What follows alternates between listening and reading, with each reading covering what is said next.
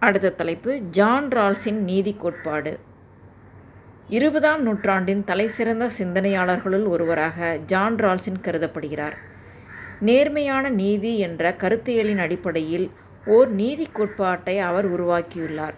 அவரது கட்டமைப்பு அனைத்து தனி மனித பண்புகளையும் ஒழுக்க ரீதியில் தன்னிச்சையானவை என்கிறது. இவரது நீதி சமத்துவத்தை கோருகிறது. இவரை பொறுத்தவரை சுதந்திரம் வாய்ப்பு வருவாய் வளம் மற்றும் சுயமரியாதை என அனைத்தும் சமமாக பகிர்ந்தளிக்கப்பட வேண்டும். இதையே வேறு வார்த்தைகளில் கூறினால் சமத்துவமின்மையே அநீதி ஆகும். தனி மனிதன் எந்த ஒரு செயலோ அல்லது பண்போ மற்றவருக்கு பயனளிக்காத வகையில் இருக்குமாயின் அது அந்த சமூகத்தின் அநீதியான பண்பை காட்டுவதாக அமையும்.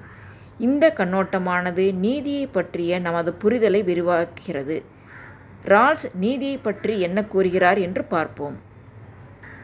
தண்டிக்கும் நீதி எனும் கருத்தாக்கமானது நீதி மற்றும் தண்டனை கோட்பாட்டை உருவாக்குவதில் முக்கிய பங்காற்றினாலும் இதன் முக்கிய அம்சங்களான விகிதாச்சார தண்டனை துன்பத்தின் இயல்பு நிலை மற்றும் தண்டனையை நியாயப்படுத்துதல் போன்றவை சர்ச்சைக்குரியதாகவே உள்ளன. இந்தியா போன்ற நாடுகளில் சிலர் தண்டிக்கும் நீதியின்படி வன்முறையின் மூலமாக தவறிழைப்பவர்களை தண்டித்து அதன் மூலம் நீதியை நிலைநாட்டலாம் என்கின்றனர். இன்றைய நவீன காலத்தில் அதை நாம் ஏற்றுக்கொள்ள முடியாது. நம்முடைய அரசமைப்பு தண்டிக்கும் நீதியை முற்றிலுமாக நிராகரித்துள்ளது.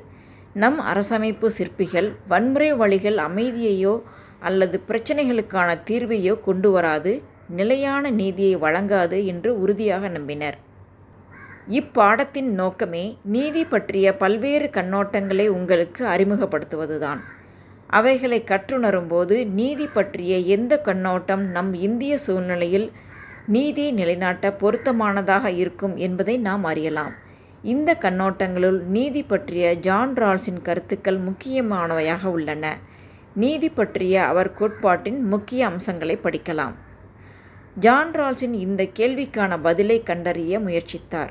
ஒரு கற்பனை சூழ்நிலையை நம்முடைய சிந்தனைக்கு அவர் தருகிறார். ஆம் ஒரு சமுதாயத்தில் இந்த படிநிலையில் நாம் இருக்கிறோம் என்று தெரியவில்லை. ஆனால் அந்த சமுதாயம் எவ்வாறு கட்டமைக்கப்பட வேண்டும் என்று முடிவு எடுக்கும் ஒரு முக்கியமான நிலையில் நாம் இருப்பதாக கற்பனை செய்து கொள்வோம். நாம் எந்த குடும்பத்தில் பிறந்து இருப்போம் என்று தெரியாது. அதைப்போல் நமது சாதி இனம் மதம் பாலினம் மற்றும் எந்த இடம் என்ற எதை பற்றியும் நமக்கு தெரியாது.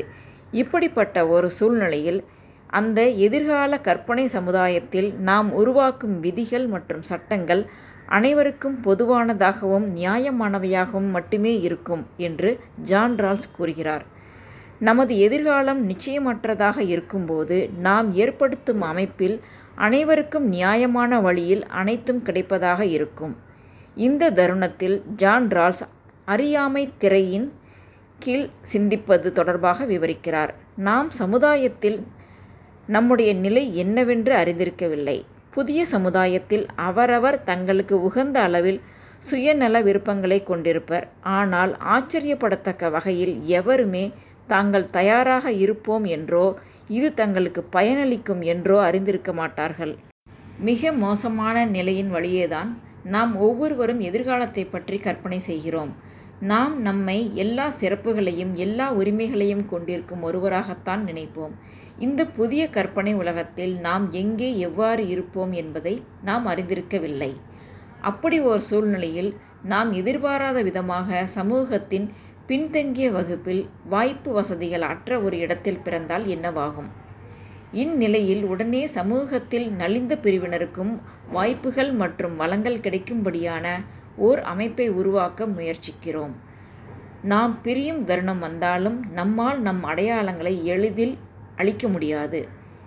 அறியாமை எனும் திரையின் கீழ் இருப்பதாக கற்பனை செய்யவும் முடியாது.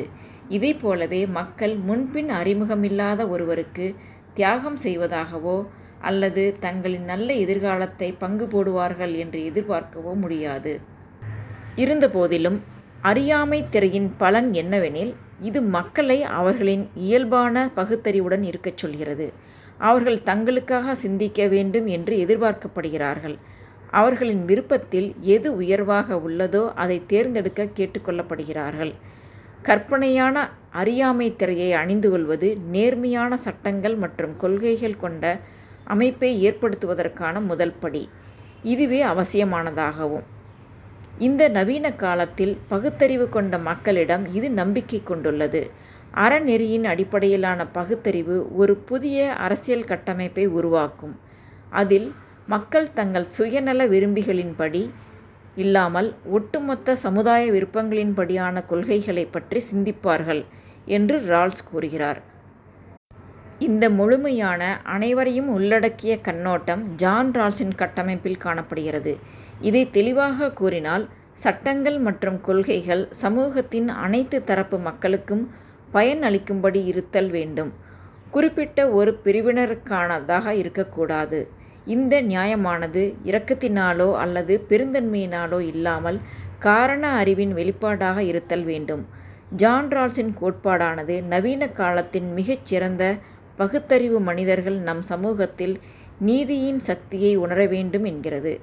நம் போன்ற சமூகங்களில் காரண அறிவுக்கு பொருந்தாத அடையாளங்கள் மற்றும் உணர்ச்சி கருத்துக்கள் முக்கிய பங்காற்றுகின்றன. அவற்றை விடுத்து ஜான் ரால்ஸின் வழியே அணுகும்போது நீதியின் உண்மையான ஆற்றலை கண்டுகொள்ள முடியும்.